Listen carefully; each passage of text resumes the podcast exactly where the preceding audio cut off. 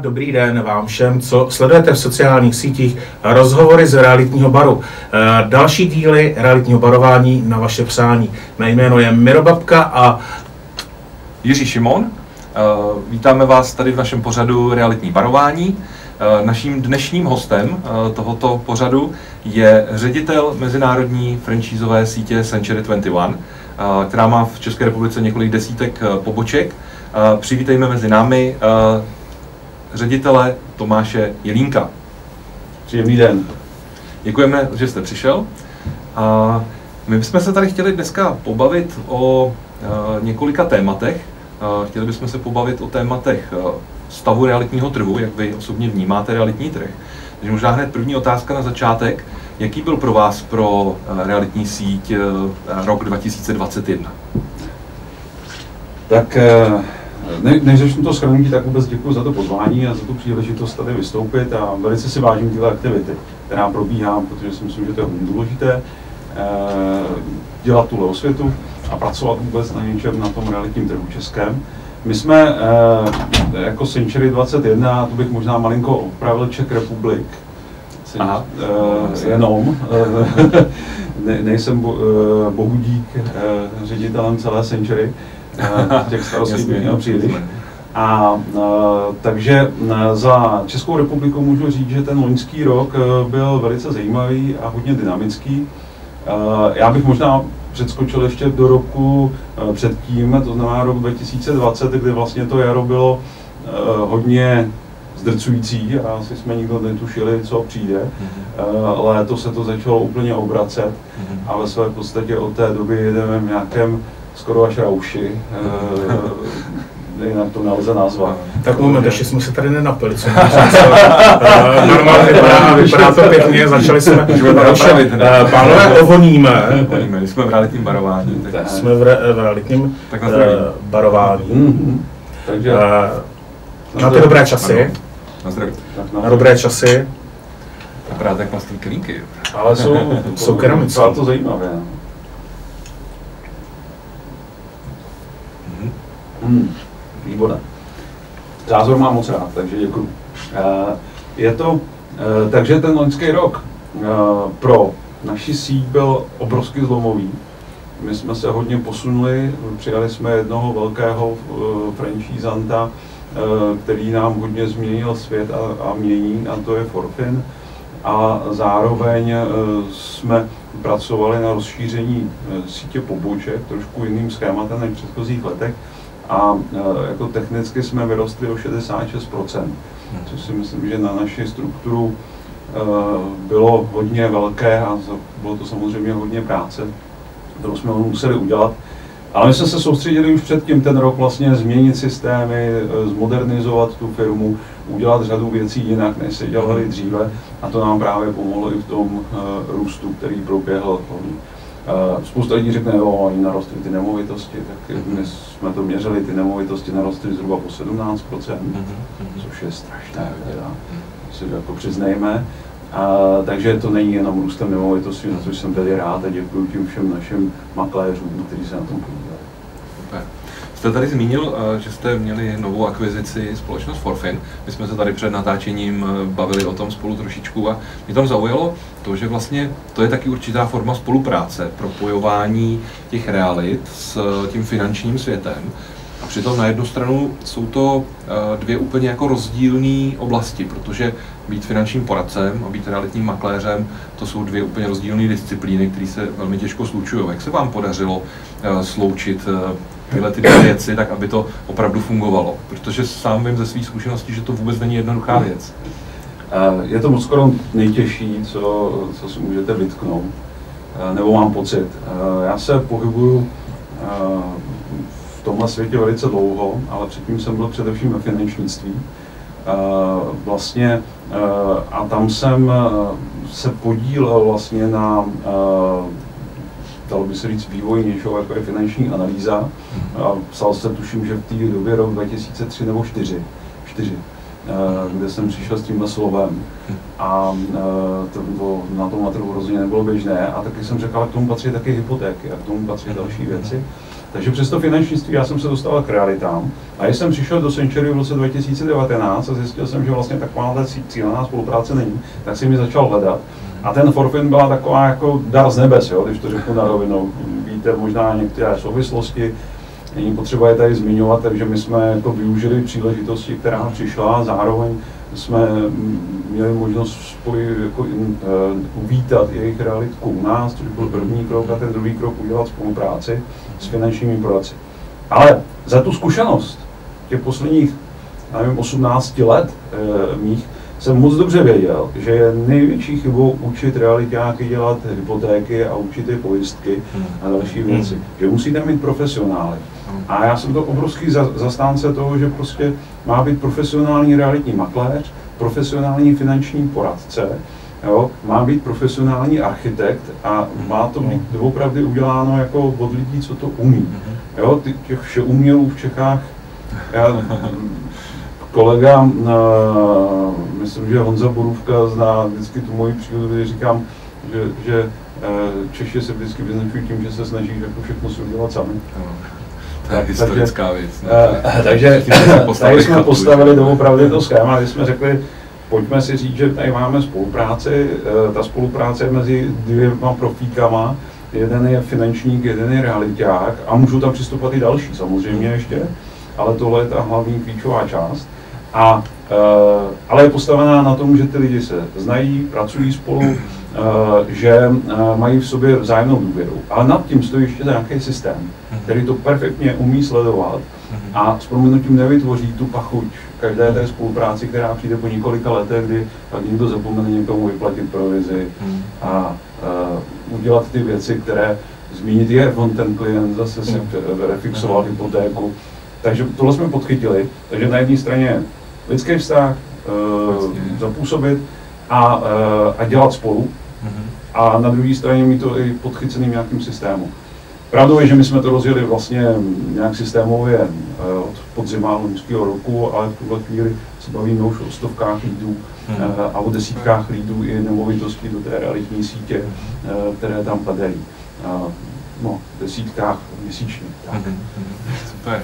Takže ten lidský faktor, ta spolupráce makléř versus finanční poradce a potom i nějaká systémová podpora ano, přesně, technologií, které no, tomu pomůžou celé. Jo, vlastně super. Nelze, jako všechny, eh, historicky třeba eh, všechny ty spolupráce a s tím asi máte stejnou zkušenost, vždycky skončily na právě toho, že se na něco zapomnělo, něco neudělalo, jo, něco nepředalo, jo, nezmínilo se, že hmm. klient eh, koupil nové auto, má tam novou pojistku a byl to ten původní realitní klient. Jo, takže my ten systém máme nastavený tak, že vlastně jakmile jednou jste zapsal svého klienta, nese to hmm. celý život s váma. Hmm. Ale kdykoliv se na něj dějí ty transakce, máte za to tu oprávněnou No a co se týče, jak v současné době hodnotíte uh, realitní trh, ten současný, protože teď došlo k tomu, že Česká národní banka opět zvýšila úrokové sazby minulý týden. Myslím si, že během několika, možná dvou měsíců bude úroková sazba na hypotéce 5,5 eh, Co to s tím trhem teď aktuálně dělá třeba u vás v síti? Pocitujete nějaký třeba pokles zájmu? Ta poptávka je nižší, než třeba byla v tom loňském roce? To je asi brzo. Hmm. Eh, ne, že by se neprodloužila inzerce, ale to je v lednu vždycky tak. Jo, takže pokud bych to srovnával, tak zase teď to ještě nevidíme a zase lidé mají uzavřený úvěrový rámce, mm-hmm. takže eh, teďka ještě pořád eh, máte, dalo by se říct, co brát mm-hmm. a mhm. pořád eh, děláte za sazby jako pod 3% hypotéky, které jsou ještě předschváleny mm-hmm. historicky. To je prostě fakt, ty reality prostě mají nějaký době, všechno to má nějaký čas. To, já myslím, že se to hlavně projeví. Jo? Na jedné straně vždycky říkám, jako nerozumím úplně tomu kroku, který ČNB udělala, ačkoliv je podle učebnic. Hmm, hmm. Akorát ty učebnice byly napsány v době, kdy vlastně nebyly kryptoměny, hmm. nebyl internet, nebyly změny na světě během jedné vteřiny. Uh, ale uvidíme, jsme jediná banka, která tohle dělá na světě v tuhle chvíli, takže to je jediná otázka, kterou k tomu mám, ale nezměníme to a musíme s tím se naučit žít. A, a takže to je ta jedna stránka věci. Druhá stránka věci je to, že já když jsem si bral první hypotéku, tak mám pocit, že to bylo za 7,9%. Uh, a byla inflace samozřejmě v té době 15, že v 16. 90. letech. Takže, takže to je zase odvislé od toho, jaká je ta inflace.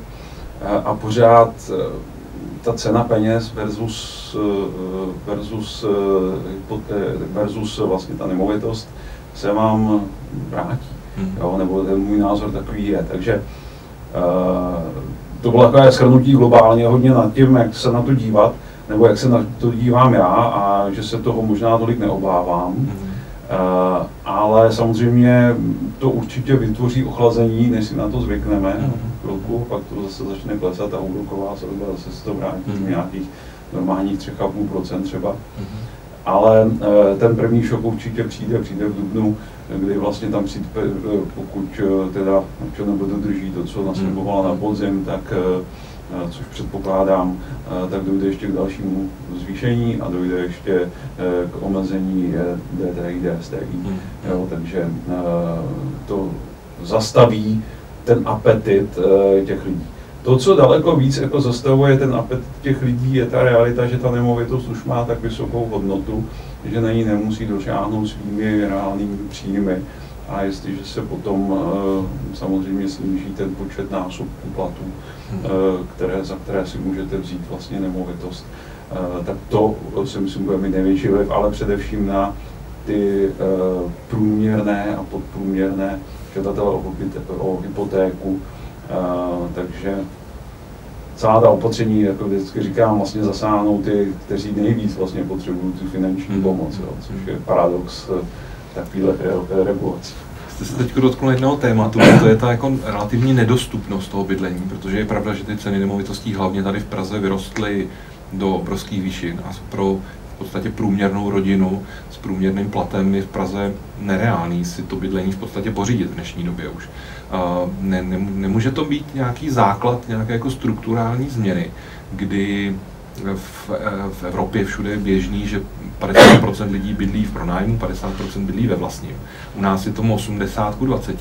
Nemůže to znamenat nějaký posun tady v té věci, samozřejmě dlouhodobý posun, který vlastně bude znamenat to, že se prostě lidi budou muset zvyknout na to, že si to bydlení prostě nemůžou dovolit, že to prostě bude nějaký standard, že to bydlení bude tak drahý, že si prostě běžná rodina nebude moct to bydlení koupit a bude spolehat na to, že prostě bude muset bydlet v tom nájmu a stane se to jakýmsi standardem? Uh, to je dlouhá cesta.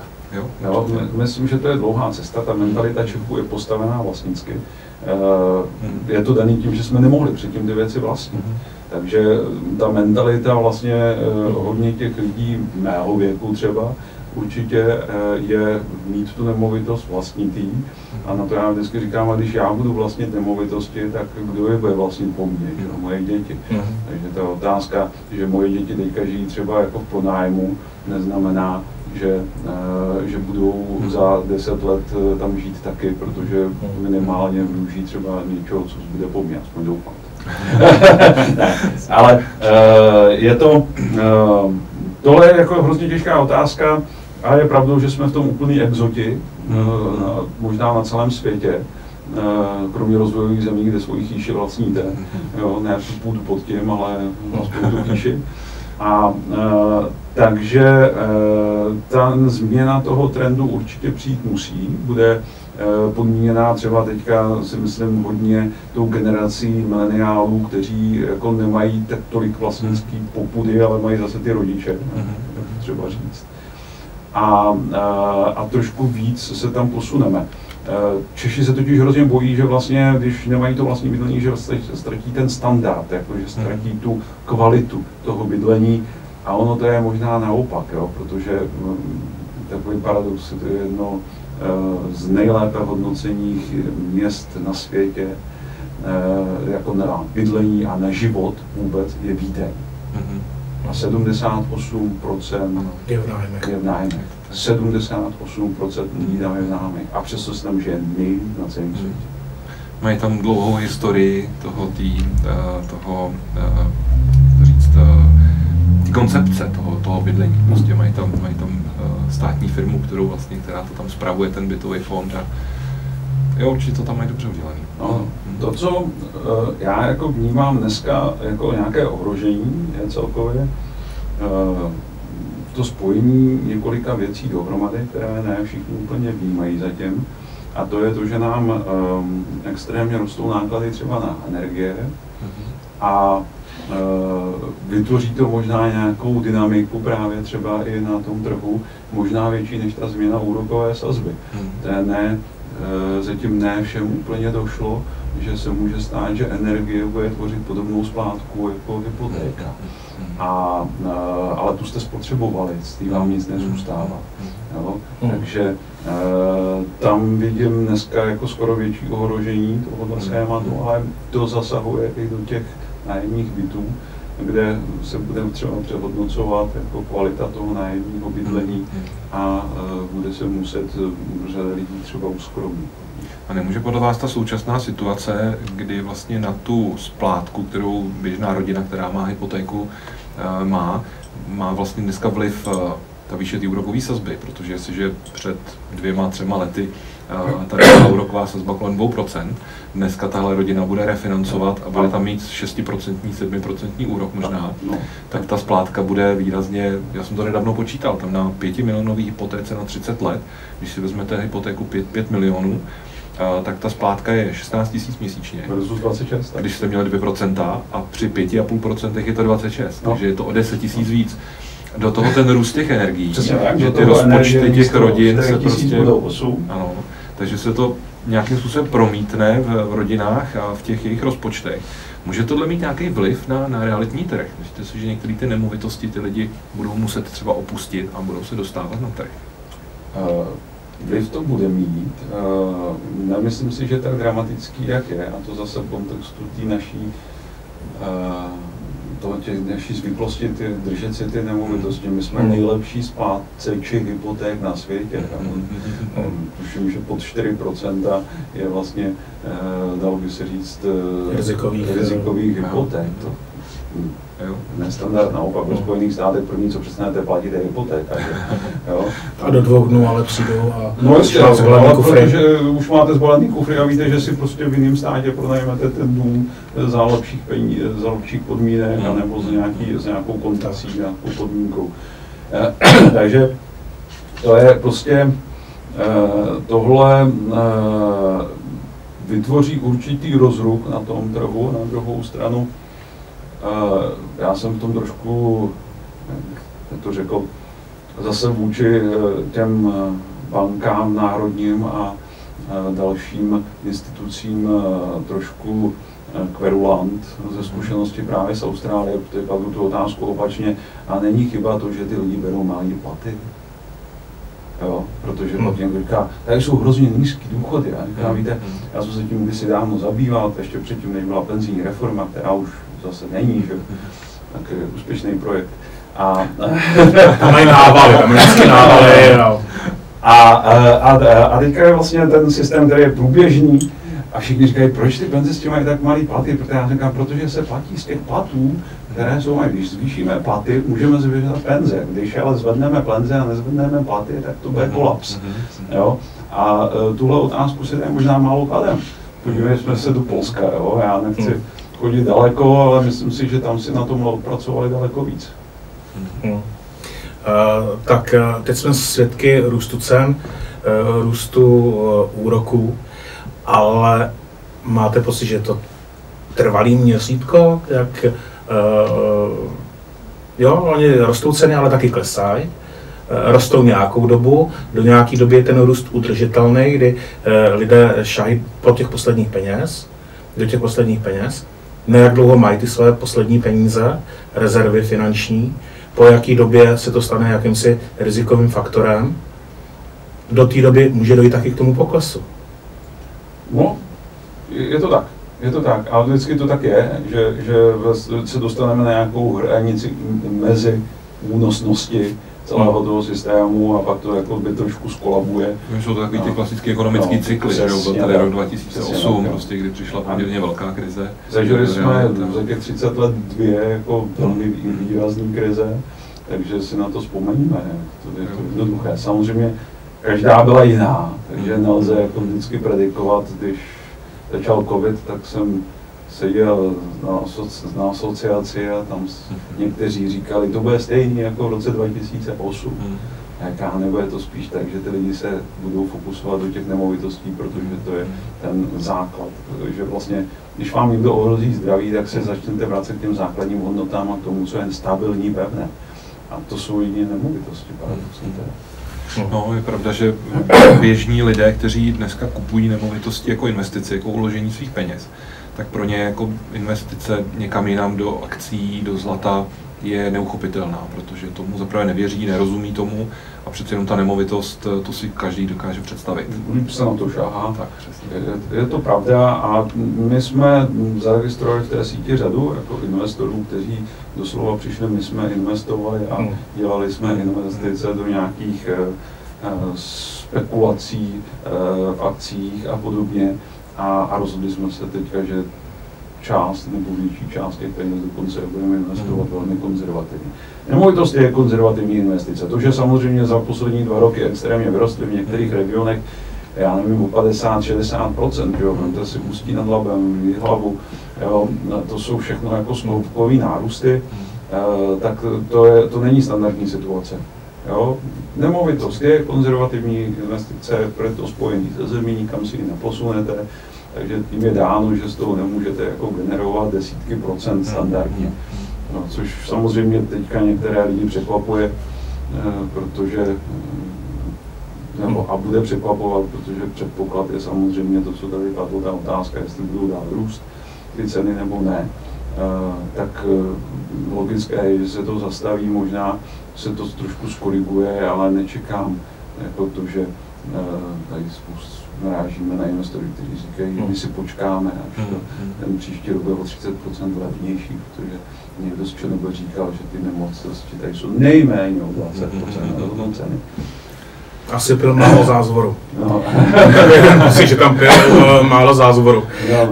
Uh, já tady ještě se všímám jednoho trendu, uh, že díky nárůstu cen nemovitostí v regionu se také začala stavět celá řada developerských projektů. Že nikdy v těch regionech se nezačínalo stavět tak, jako se staví teď. Mm-hmm. Tak je to proto, že tam tuto ekonomiky ještě dává. Jo, a e, je to dobře. E, na druhou, protože to centrum Prahy a těch velkých měst nám jako hodně zdravo, tak se nám to vysouvá dál. E, ale tím ono to má ten sekundární efekt, který já jako všude potrhávám, že když se bavíte o té ceny nemovitosti, tak cenu nemovitosti vám určuje development. Jo, to znamená, když se staví za nějaké ceny, tak vy si můžete dovolit tu starou second-handovou nemovitost nabízet s nějakou cenovkou, která je pod tu novou výstavbou třeba v té dané lokalitě.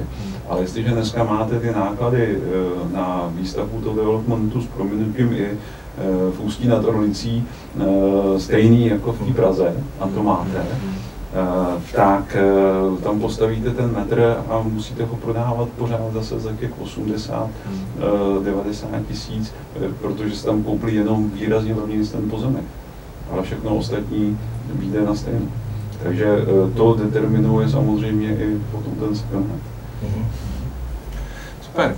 Já bych možná eh, šel k tomu dalšímu tématu, a to je kvalita práce makléřů, která vlastně do jisté míry souvisí i s eh, realitním zákonem, který tady nějakou dobu už platí. Jak se třeba vaše firma vypořádala s příchodem realitního zákona? tak já doufám, že dobře.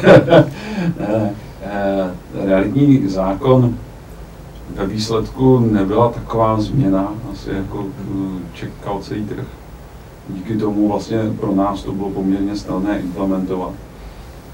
A, eh, a tak samozřejmě napěli jsme hodně sil do toho, aby ti makléři, kteří neměli dostatečnou praxi nebo další podmínky, tak si splnili ty zkoušky, takže jsme běželi v tom loňském roce opravdu hodně na zkouškách a dělali jsme pro toto maximum.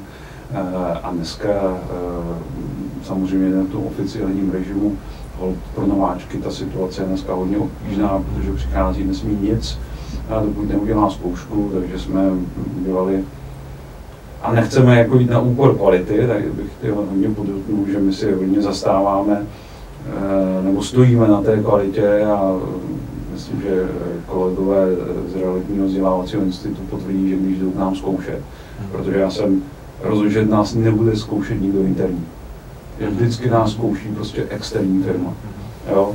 My si to odškolíme, my to naučíme a to školení prostě u nás dneska trvá 6 týdnů, a, ale je to opravdu intenzivní kurz a víme, že u těch zkoušek nám uspěje 99,9% lidí. Mm. Jinými slovy, jednoho člověka uh, loni nám vyhodili, mm-hmm. protože to neuměl, říkám to na rovinu a tak při tom počtu, který jsme zkoušeli, si myslím, že to je skvělý výsledek. Mm-hmm. Takže, takže tímhle jsme si prošli, nastavili jsme na to procesy, uh, je to tak a žijeme s tím docela dobře.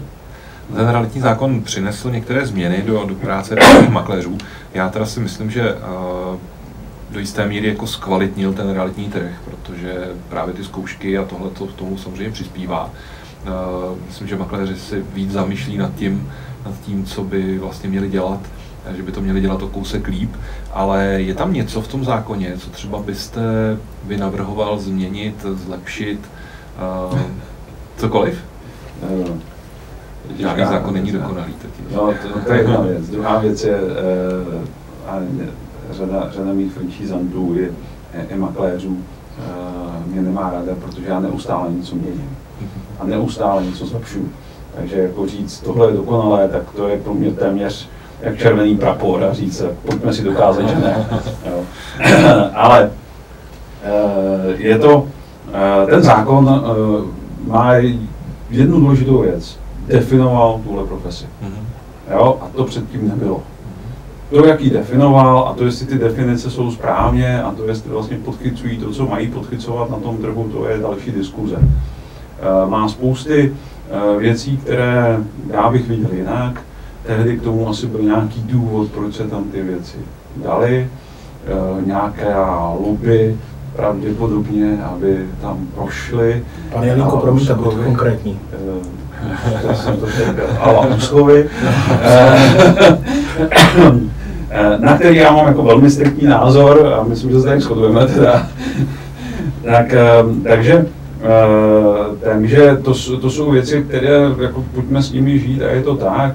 Za mě ten zákon vydefinoval pozici realitního makléře, ale měl by být jako reálně daleko tvrdší, měl by jako vyžadovat daleko víc věcí, eh, které jsou, a já jsem člověk, který zastává celoživotní vzdělávání, že nevěřím na to, že prostě uděláte jednu zkoušku a s tímhle vydržíte celý život. A já jsem potkal spoustu lidí na tom trhu, kteří řekli, no my jsme teďka udělali tu zkoušku, my už na žádný školní nemusíme. Hmm. Tak uh, to potvrzuju.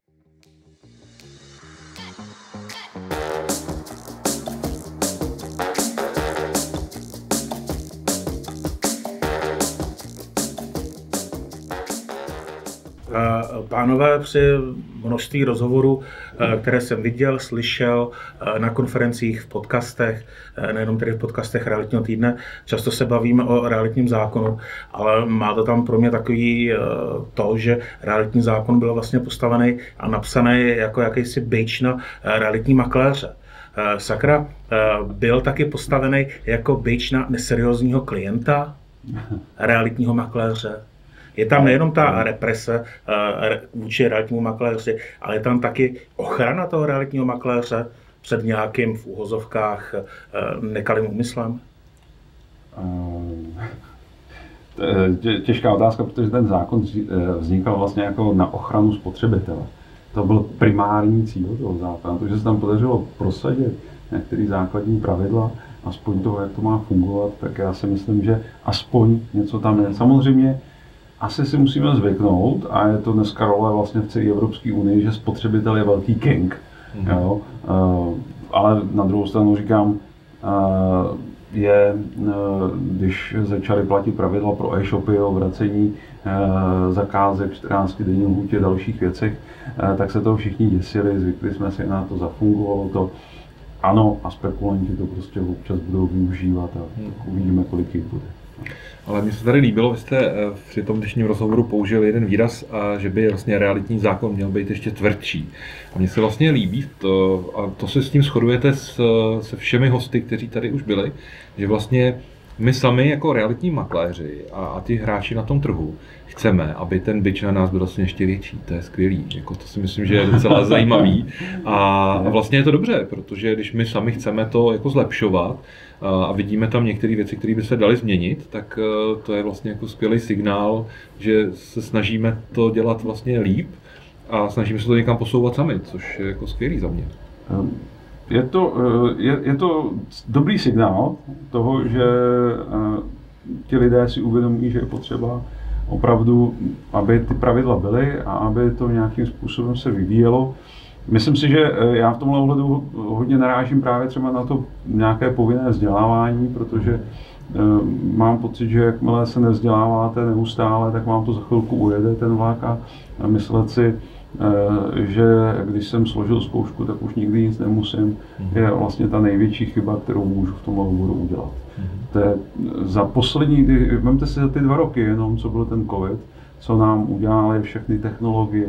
Eh, dneska my máme k dispozici virtuální prohlídky 3D skenu třeba eh, a další a další věci. To znamená učit se jenom ty technologie. Vemte si, kolik zákonů se změnilo, vemte si AML, eh, jaké klade nároky.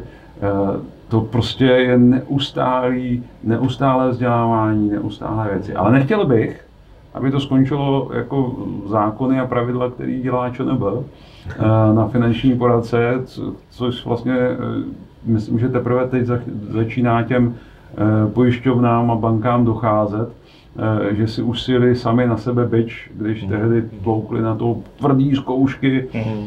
Nevím, jestli někdo dělal zkoušky s investicí eh, jako takových. Já jsem si troufnu tvrdit, že tomu rozumím a na povolí jsem to nedal a musel jsem si to přečíst, protože vysoká škola mi na to nestačila.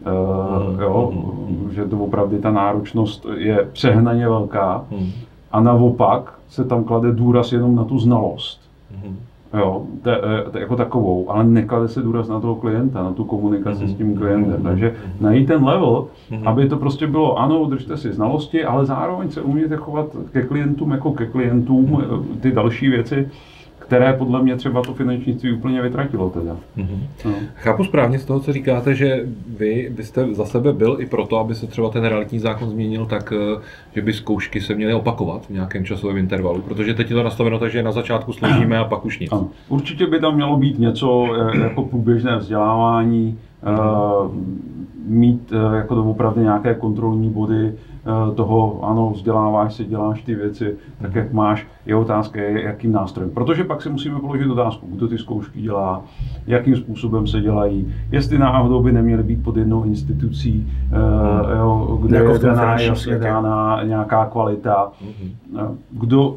by to měl zkoušet. A říkám, já jsem třeba proto doopravdy z téhle zkušenosti udělal to, že jsem řekl, ne, u nás se zkouší vždycky firma, cizí firma. Mm-hmm. Jo, ať nikdo nikdy neříká, oni si to tam dávají. Mm-hmm. Jo, takže s čistým se to můžu říct, že u nás to nikdo nikdy nedostal, protože tam byl vždycky někdo, kdo toho člověka nikdy nikdy neviděl, byl z jiné firmy a dostal úplně stejně zaplaceno, jako když ten člověk vypadl. Hmm. Jo, jednoduše řečeno. A neměli bychom jako realitní makléři ten náš cech mít taky nějakou oborovou organizaci jako povinný členství? Jaký je tady v té oblasti na to názor váš? Protože eh, advokáti mají, zubaři mají, lékaři mají, všichni mají povinný členství ve, ve svých komorách. Uh, mohlo by se i tady v té oblasti ten realitní zákon nějak změnit? Myslím, že musí.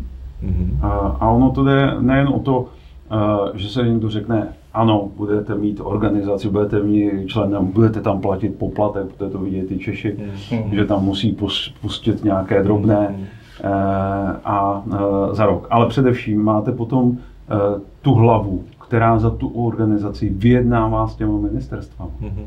Jo, to si myslím, že je to klíčový že tam vlastně v tu chvíli vznikne partner pro ten stát, pro ty mhm. státní organizace a můžete se bavit o tom právě, že chcete měnit realitní zákon, o tom, že některé věci jsou třeba špatně mm-hmm. i v jiných zákonech. Můžete se účastnit diskuze o stavebním zákoně, protože to je náš zákon. Že? To je zákon, který ovlivňuje naši práci. Jo, a když eh, nemáte jednu organizaci a chodí tam 40 lidí, kdo se s vámi bude bavit? Do jisté míry by ta organizace mohla vlastně i zastoupit některé věci, které dneska dělá ten stát, třeba kontrola. Jistě. Jo, protože třeba advokátní komora má taky svoji prostě komisi, kterou, eh, kárnou komisi. A je to tak, že doktoři to mají taky. Je, je to úplně to samé. Dneska vlastně to ministerstvo není schopno skoro nic kontrolovat, hmm, nebo já mám ten pocit, nerad bych je urazil, hmm.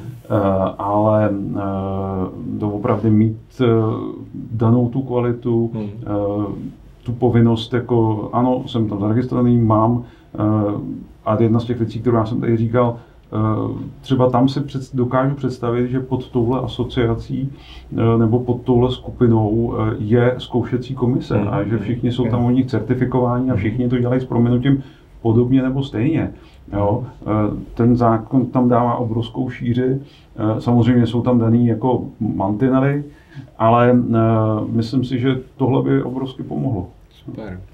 A je nějaký nešvark na realitním trhu, který kdybyste mohl teď změnit, takže byste to udělal? Co vám třeba vadí teď aktuálně na, na realitním trhu nejvíc? Eh, já pořád eh, paradoxně tady stojím jako na straně toho realitního zákona, na straně těch klientů. Pořád mám pocit, že si málo vážíme těch klientů. Mm-hmm. Pořád mám pocit, že uh, něco jako po prodejní péče, ten další servis, ale i práce s těma lidma, kteří poptávají, jako dneska nikdo ani nemá zapotřebí. Eh, je to logický, jo, ten trh je nějaký, ale jsou to další klienti, jsou to potenciální klienti do budoucna, samozřejmě i oni mají nějakou nemovitost, takže to, to je věc, kterou já dneska tam vnímám jako jednu z největších nešvarů. A prakticky ten druhý hnedka zatím je to, že spousta lidí si myslí, že když už mají tu zkoušku, tak už nikdy nic dělat nemusí. To je druhý nešvar, který teda jako vnímám hodně často. Hmm. Eh, kolik eh, makléř Century 21 eh, ze své provize ročně investuje do sebe vzdělávání? No, to je složitý, protože my jim řadu věcí dáme zdarma. Takže my máme postavenou akademii nějakým způsobem nejen pro nováčky, ale i pro vlastně lidi, kteří jsou už v síti, kde jsou nějaké povinné kurzy, které musíte prostě každoročně složit.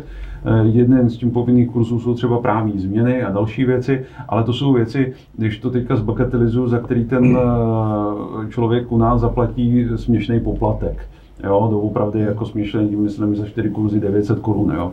To eh, nemá význam, jo. Kdybych si ty kurzy kupoval na tom trhu, tak pravděpodobně bude na 40 tisících, jo. Takže ono to je spíš o tom, že já bych nerad tady Eh, tohle nějak eh, haněl nebo jako degradoval, ale díky tomu, že my máme jako velice dobrou akademii, tak vlastně a dáváme většinu těch věcí zdarma, anebo to opravdu za jako symbolické ceny v jednotkách stovek korun, mm-hmm. tak eh, ty jejich investice do toho není příliš veliká, ale na druhou stranu já jsem zastánce toho, že každý si to musí zaplatit mm-hmm. a i kdyby to byla stovka, tak je to lepší, protože všechno, co je zadarmo, nestojí za nic. Eh, dobře. Eh, čím je vaše akademie tou dobrou akademií? Eh, lektorma, jejich zkušenostma? Je to kombinace asi těch věcí, je to samozřejmě o nějakém schématu, které jsme přinesli nás samozřejmě i i COVID donutil dělat řadu věcí online, kombinovat to ale řadu věcí online pořád neděláme, protože si myslíme, že prostě špatně nováčky vzdělávat online, mm. protože víte, jak to vypadá, on si to pustí a poslouchá, přitom kouká na televizi a pak řekne, já to umím. Ale proto máme jako skvělou úspěšnost u těch zkoušek, jo? Mhm. protože doopravdy ty lidi s proměnutím dokopeme eh, k tomu, aby eh, si to vyzkoušeli. Eh, máme tam hodně praktických částí, máme tam nějaký mentoring, Eh, který je nezbytný k tomu, abyste toho člověka někam dostal. Eh, a eh, v čem je jiná, snažíme se dělat jiné věci, děláme podcasty třeba zajímavý. Teďka dělali jsme makléřské hodinky, rozhovory se zajímavými lidma, mm-hmm. což tady víte, že? A, takže, takže se snažíme dělat tyhle věci touhle formou no. a nalákat ty lidi na zajímavá témata. Od různých exekucí, prodejů hotelů, teďka v tuhle chvíli, která, což bylo zajímavý téma, jo, že to opravdu to je taková kombinace. Uhum. Ve vaší síti vzděláváte makléře, co by makléř investor? On je to teď nějaký trend. Makléři, fajn, super. Další uh, level té makléřiny, uh, děláme z tebe investora. Naučíme tě to tady, uh, vypočítáme ti všechny ukazatele, co si máš hledat, jakou nemovitost, kde nakoupit nejlépe pod cenou. To je prý nejlepší investice, nakoupit nemovitost pod cenou, už někde od začátku. Vedete tak nějakou investorskou akademii pro makléře ve vaší síti? Budu férový, řeknu, že ne. Jo. Máme, my máme společnost, která se tomuhle věnuje eh, a děláme to in-house vlastně společností, která ale se snaží vykupovat, ne po cenou, ale vykupovat eh, na férové ceně pro toho klienta a eh, s tou nemovitostí pro tomu udělat tolik práce, aby na tom byl realizovaný zisk. Jo, což samozřejmě ale taky znamená, že musíme hodně rekonstruovat, hodně hodně eh, investovat času právě do těch věcí okolo. Takže eh, ne, že bychom neměli makléře investory, máme velkou řadu, máme eh, lidi, kteří jako spolu sdílí ty zkušenosti, ale tím, že máme vlastní investiční společnost a to jak jako v, v matce, tak teďka v nově vzniklé společnosti HSPM, kde vlastně se soustředíme na tyhle projekty menšího radu, protože pravdou je, že RSBC Group se soustředí na projekty velkého rozměru. Mm-hmm. No. Já se vrátím k tomu, co jste říkal o tom vlastně nešvaru realitního trhu, že vám vlastně vadí, že nefunguje ta práce makléřů s tou poptávkou, že starat se o toho klienta, který něco poptává. Co by se tady v té oblasti, že ono to do jisté míry souvisí potom s nějakou další spoluprací mezi makléřema. Hmm. Co by se tady v té oblasti dalo třeba teď aktuálně udělat, aby se tahle situace zlepšila a změnila? Aby jsme se začali víc možná věnovat těm poptávkám?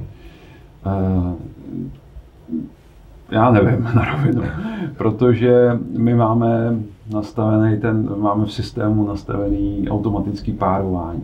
Zadávají se tam jak automaticky poptávky, tak makléři se zadávají poptávky. Máme určitou přednostenku v tom mm-hmm. systému na to, že eh, nejdřív se to nabízí vlastně těm, kteří jsou v našem systému a pak teprve se to exportuje ven a přesto to není standard a přesto, uh, i když se nám objeví několik těch párů, tak dneska ten makléř řekne, no ale než abych se dělal s tím svým kolegou, a to je ve vlastní síti, uh, tak já radši jako si to zkusím ještě ten měsíc sám. Ta doba tomu nahrává. Ta doba tomu bohužel nahrává, takže já jim to nemám, nemůžu mít za zlé, je to business. Jo, takže... Já bych vždycky tyhle makléři, kteří tohle říkají, uh, chtěl teleportovat zpátky do roku 2009. A. Jsme se o tom bavili před tím natáčením. No. To byla to úplně jiná že situace. Pamatujeme dobu, kdy se vyskakovalo v kanceláři a mám klienta. Zavolal, někdo zavolal, chce to. Zakonec. A uh, malinko se bojím, že přijde ta doba, kdy to takhle trošku jako zhoustne, eh, ale na druhou stranu nebude to asi tak intenzivní, protože prostě těch nemovitostí není dostatek na tom trhu. Mhm. Eh, ten trh má nějaký vývoj. My jsme bohužel hodně zaspali v nějakém plánování bytové výstavby. V tomhle státě všichni se spolehají na to, že to změní nový stavební zákon, hmm. ať čtu, jak čtu, tak mě jsem to tam nikde neviděl napsaný, takže... Tohle je teda jedno téma, který já mám poměrně jak uh, to, moc s ním úplně nesouhlasím, protože člověk pořád v médiích slyší uh, ty PR články developerů, jak se nestaví, jak je málo bytů. A zrovna dneska jsem čet, uh, že v Praze je aktuálně 3000 nových bytů na prodej. No. A od, od jednoho dalšího konkrétního developera, ten tam zmiňoval, že mají aktuálně na prodej 600 volných bytů v Praze. Takže nevím, jestli to do jisté míry není jenom PR těch, těch daných developerů, aby prodávali, že je pořád nedostatek, nedostatek, nedostatek. Protože kdyby developer dneska přišel a řekl něco ve smyslu, bytů je dostatek a ceny půjdou dolů, tak to pro něj je smrtelný, no. protože v tu chvíli by skončil s okamžitýma prodejema a všichni by jenom čekali. No, Takže oni musí samozřejmě to podporovat. Takže to je taková věc, která na tom trhu možná do jisté míry není úplně tak, tak pravda, protože no. že tady je tři tisíce volných bytů, proč nemají ty kupce? protože ty, ty věci jsou jako všechno vždycky složitější a i ty pohledy a samozřejmě eh, to, že teďka vlastně je, vlastně, myslím, že to je jeden z nejúspěšnějších roků právě na hmm. počtu, na počty jako realizovaných bytů, ale je to daný tím, že eh, díky covidu se nám zase v tom roce 2020, eh, to byl jeden z nejhorších roků, protože se vlastně zastavila ta výstavba, hmm. takže se nám sečetly dva roky dohromady. Takže tam je tenhle vliv, jedna z těch věcí, ale já spíš jako vnímám to, že když se díváte na, na, na ty developerské projekty, tohle, co dneska se realizuje, je 10 let zpátky. Hmm. To se hmm. nastartovalo před deseti hmm. lety. Takže se musíte vždycky dívat na to, co vlastně se stalo deset let, před deseti lety hmm. a začalo připravovat před deseti lety a tam nemáte ten progresivní vývoj hmm. bytů, hmm. nebo abychom se dostali na to požadované číslo, hmm. vítá někde 40 tisíc nějaký číslo. Že tam není dotažení vlastně no. toho spoždění, plus ta dnešní potřeba k tomu, ano, čili potřebuji stavit vlastně v třikrát větším tempu. Jo. A to se neděje, a to se neděje. takže no, dalších 20-30 let se tady sejdeme a budeme se bavit o tom samém. Nejsou na to lidi, nejsou na to řečeno, materiály. No. Není zaděláno prostě. Ano, není, ne, ne, tam není, dost, není, není pře, jako ne zaděláno. Aby, abyste razantně změnili ten trh, musíte vytvořit jednu věc, že bude nadbytek. Mm-hmm. Jo? To znamená, aby tady došlo k nějaké razantní změně na, na cenách, tak musí být nadbytek. Ale ten nadbytek stejně skončí na tom, že jste to za něco postavil. Mm-hmm. A jestliže vám za poslední dva roky vyrostly všechny náklady o 30% a na energiích ještě daleko víc, tak jako myslet si, že eh, ten developer eh, tam není z čeho brát pak už. Hmm. Jo? Hmm. Všichni developeři na začátku začínají a říkají, máme to skvělý, počítáme se 100% ziskem na tom a končí a jsou rádi, že tam mají 10, hmm. protože čas hmm. změny v projektu, eh, více náklady, vám z toho najednou udělají úplně normální projekt. Jste tady ještě zmínil před chvílí, eh, že u vás ve firmě taky máte nastavený nějaký systém práce s poptávkou a se spoluprací makléřů vlastně. Mm-hmm. Jo. Jakým způsobem tohle máte nastavený a máte nějaký třeba čísla uh, úspěšnosti, kolik se třeba podařilo transakcí zrealizovat z toho celkového objemu pomocí uh, jako spolupráce dvou makléřů u vás ve firmě? Uh, Čísla máme, vyhodnocujeme i vlastně nejlepší spolupráce. My máme i na základě vlastně eh, toho, že jsme americká franchise, tak spolupráce je nařízená. Mm-hmm. Jo, to znamená, je to povinnost jako mm-hmm. spolupracovat. Přesto se nám to teda neděje horem dolem. Nejlepší makléři dokážou udělat třeba 10-12 spoluprácí za rok, to je mm-hmm. prostě pravda, což je super. Mhm. A to, to je taková ta špička. Jo, takže na, na, té celkové, na té celkové roční bázi se bavíme dneska o jako stovkách spoluprací, hmm. Eh, které tam jsou, ale pořád to je někdy okolo těch 10% bohužel z toho, co tam je. A myslím, že ten potenciál je daleko větší. To, to určitě, ale to, i to si myslím, že je dobrý výsledek na tu no. situaci na tom, na tom realitním trhu. A co si myslíte, že je tou hlavní příčinou té nespolupráce? Tak mm, je to ten trh, protože není důvod vlastně eh, se o tu provizi dělit. Mm-hmm. Pak je to, to, co jsem řekl teďka, to je, dělím se o provizi s někým, tak jako ještě počkám, než abych spolupracoval s někým. Mm-hmm. Vždycky říkám, tady malinko chybí i ten eh, dobrý světový zvyk, že vlastně každá strana má svého makléře, mm-hmm. no, takže kupující i prodávající. Americký model. No. Přesně tak. Mm-hmm. A tady prostě není zvykem kromě některých měst, že, eh, že ten kupující platí eh, nebo ten poptávající vlastně hmm. platí nějakou provizi. Ano, a to je ta jednotka jednoho Brna. Ano, ano. ano, to je ta jednotka toho jednoho Brna. Děláme si z nich srandu. Ne, ne. jsou, uh, jsou i jiné uh, lokality, kde se to z nějakého důvodu ujalo. Jo. Uh, tak tam je spíš vždycky pro mě ta otázka, aby se to dobře zobrazovalo těm klientům, eh, když si vybírají tu nemovitost, a to si myslím, že je podstatné mm-hmm. vyřešit. Na začátku víte, že eh, Ministerstvo pro místní rozvoj vlastně výrazně vystupovalo proti tomuto modelu, mm. pak vlastně připustilo, no, a když to je dobře jako čitelní, kdo vlastně platí tu provizi a kolik to je, tak vlastně ten zákon tak úplně neporušujete. Ale hmm. ta otázka vždycky zní, a pro koho děláte tu realitní službu? Pro hmm. koho hmm. sloužíte? Jo? A jestliže si řekneme, já sloužím pro uh, toho, který prodává, protože mu tu nemovitost zpracuju, připravím, nafotím, inzeruju. A jestliže na druhé straně budu říkat, já pro toho poptávajícího dělám to, že vyhledávám zakázky, připravím mu smluvní dokumentaci, tak proč byste to neplatila ta provize? Ale to tak zvyklý. A proč si myslíte, že ten rozdíl eh, oproti té Americe je tak markantní? Že tam to funguje, v tom severoamerickém trhu, tam je to prostě naprosto běžný, já mám pocit, že asi 90% transakcí se uděje právě spoluprací dvou. A tady v České republice je to vlastně úplně opačně. Já si totiž vzpomínám na, na situaci zhruba před deseti lety, kdy mě osobně jsem přijel školit právě Američan, který tenkrát říkal, uh, musíte mít osobní weby makléřů, musíte fotky používat makléřů, musíte si budovat vlastní brandy. A já na něj koukal a říkal jsem si, před deseti lety tady vůbec nebylo standardem. Tady se všichni vlastně schovávali za nějakou firmu, málo kdo měl svůj osobní, osobní web a budoval si svůj osobní brand. A vlastně to bylo trošičku jako když přiletělo UFO, koukal jsem na něj, co mi to říká, moc jsem tomu nevěřil, ale po deseti letech vlastně ta situace tady je. A tak jsem z toho nějak nabil dojmu a ze spousty jiných věcí, že vlastně to, co v té Americe už dávno dělají, tak my k tomu vždycky potřebujeme nějak dozrát. Jenom.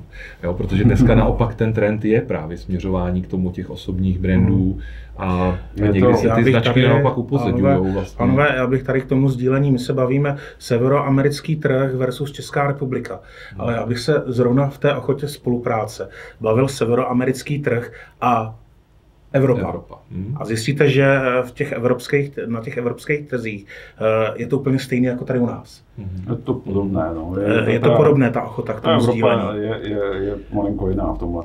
Ale eh, ještě k té značce a k tomuhle.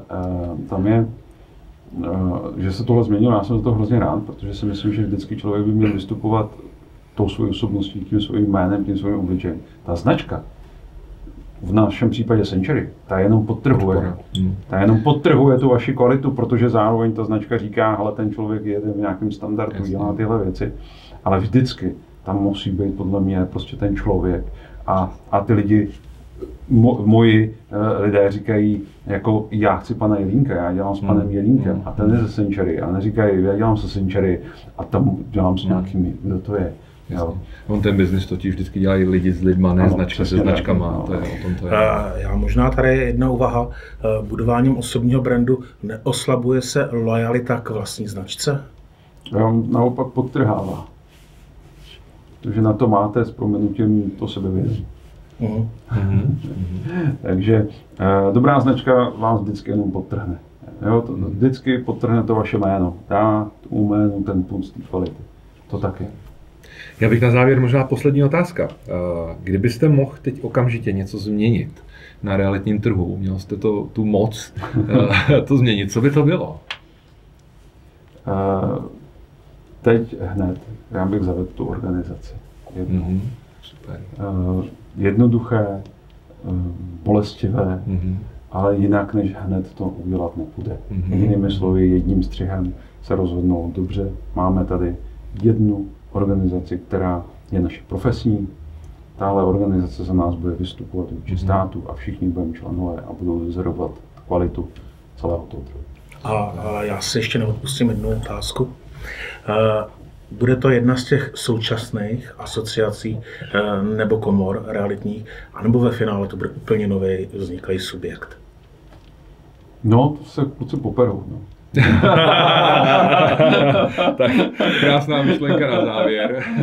Děkujeme za vaši účast. To byl Tomáš Jelínek, ředitel Century 21 Czech Republic. Děkujeme za vaši účast, jsme rádi, že jste byl naším hostem a možná se uvidíme na nějakém dalším natáčení. Taky děkujeme. děkuju a brzy na viděnou. Díky. Děkujeme, Děkujeme všem, co sledují Díky. Eh, podcasty Realitní barování na profilech Realitního týdne a Reality Mix. Děkujeme. Děkujeme.